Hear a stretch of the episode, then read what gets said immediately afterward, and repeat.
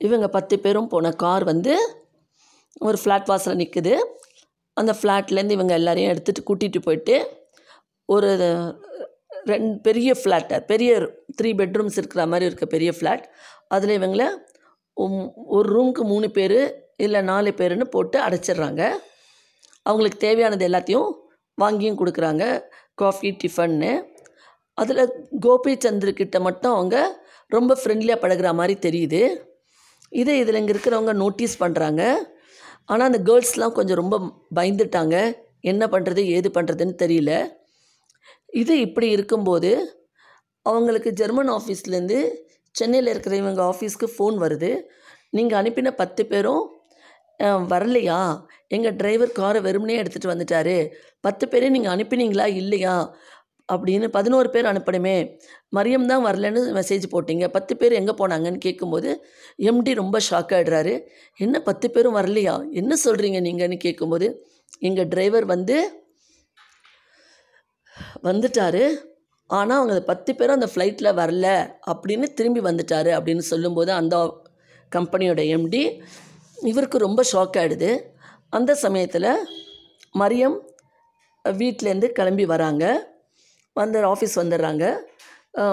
அப்போது அப்போ ஒரு நிமிஷம் இருங்கன்னு சொல்லிட்டு அவங்க ஃபோனை கட் பண்ணுறாரு எம்டி மரியம் இப்போ உங்கள் அம்மாவுக்கு எப்படி இருக்குன்னு கேட்கும்போது எங்கள் அம்மா குவைட் நார்மல் கொஞ்சம் நான் ஊருக்கு போகிறேன்ற டென்ஷனில் ப்ரெஷர் அதிகமாகிடுச்சு நைட்டே நாங்கள் டாக்டர்கிட்ட கூட்டிகிட்டு போயிட்டு வீட்டுக்கு வந்துட்டோம்.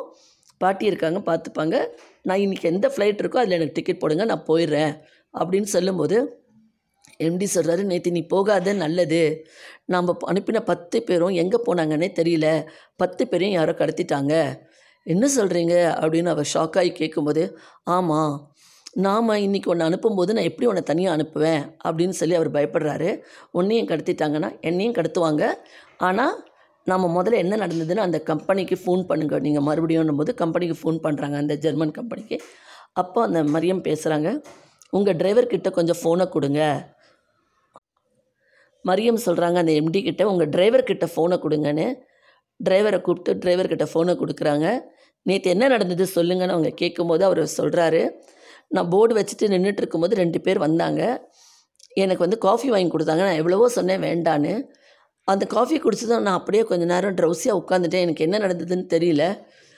அதுக்கப்புறம் என் கையில் அந்த போர்டும் காணோம். ஆனால் ஆனால் இவங்க பத்து பேரையும் காணவும் இல்லை.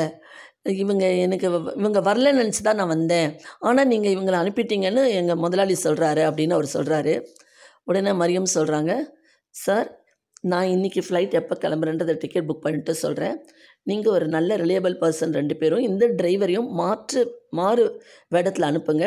இவங்க இவ இன்றைக்கி வரவங்களை இவங்களால் டிரைவரால் அடையாளம் காட்ட முடியுதான்னு நம்ம பார்க்கலாம். நானும் மாறுவிட போட்டு வரேன். அப்படின்னு சொல்லும்போது எம்டி சொல்கிறார் இது நல்ல ஐடியாமா அந்த அந்த ஜெர்மன் எம்டி டிரைவரை கேட்குறாரு உன்னால் நேற்று பார்த்தவங்கள ஐடென்டிஃபை பண்ண முடியுமான்னுட்டு கண்டிப்பாக பண்ண முடியும் அப்படின்னு சொல்கிறாரு அதுக்கப்புறம் மரியம் பயப்படல. தைரியமாக இருங்க சார் நான் டிக்கெட் போட்டுட்டு உங்களுக்கு சொல்கிறேன் உங்கள் டிரைவர் கண்டிப்பாக வரணும் அவர் மாறு வேஷத்தில் வரணும். அவர் கூட இன்னும் ரெண்டு பேரை அனுப்புங்க அவருக்கு துணையா நானும் மாறு வேஷத்துலேயே வரேன். நான் படுதாலாம் போட்டு வரேன். நாம் யார் என்னன்னு என்னை கடத்துறதுக்கு எப்படி அவங்க முயற்சி பண்ணுவாங்க என்னை பா என்னை கடத்துறதுக்காக அவங்க பா பிளான் பண்ணுவாங்க.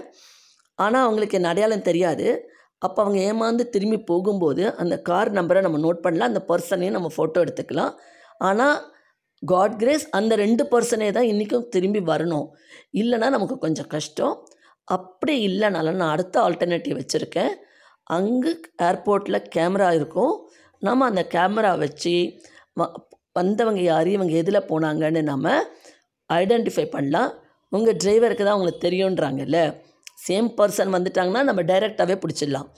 இன்றைக்கி அவங்க வராமல் வேறு ரெண்டு பர்சன் அனுப்பிச்சாங்கன்னா நாம் அங்கே இருக்கிற கேமராலேருந்து கேமராவை போயிட்டு நம்ம அங்கே பர்மிஷன் ஸ்பெஷல் பர்மிஷன் வாங்கிட்டு கேமரா போட்டு நாம் கண்டுபிடிச்சி யார் என்னன்னு பார்க்கலாம்.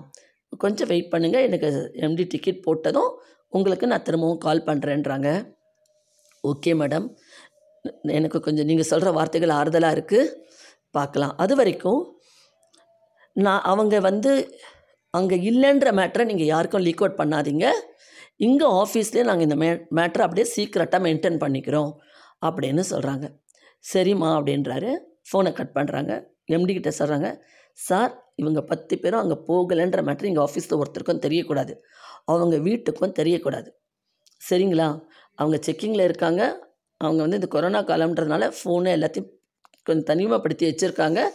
அதுக்கப்புறம் பேசுவாங்க ஃபார்ட்டி எயிட் ஹவர்ஸ்க்கு அப்புறம்னு சொல்லுங்கள் யாருக்கிட்டையும் எந்த மூச்சை விடாதீங்க அப்படின்னு இங்கே இருக்கிற எம்டி கிட்டேயும் மரியம் சொல்கிறான் சரிம்மா எனக்கு டிக்கெட் பாருங்கள் சார் எப்போ இருக்குன்னு சொல்லிட்டு அவள் கேட்குறான் அவளுக்கு டிக்கெட் போடுறாங்க. அதே மாதிரி நேற்று எந்த இதில் போட்டாங்களோ அந்த பத்து பேருக்கு அதே ஃப்ளைட்டில் தான் இன்றைக்கி நைட்டுக்கும் அவங்க போடுறாங்க.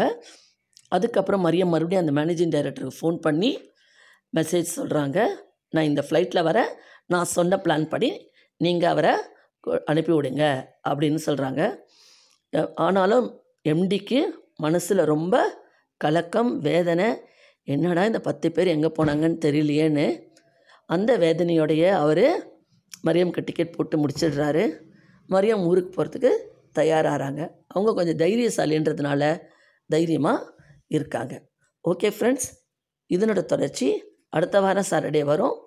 இந்த கதை உங்களுக்கு பிடிச்சிருந்தா இந்த கண்டினியூட்டி லைக் பண்ணி ஷேர் பண்ணி உங்கள் ஃப்ரெண்ட்ஸ்க்கும் சொல்லுங்கள் மீண்டும் அடுத்த வாரம் இதன் தொடர்ச்சி பார்க்கலாம். மண்டே வர மண்டே உங்களுக்கு ஒரு புதிய மோட்டிவேஷனல் மெசேஜுடன் சந்திக்கிறேன்.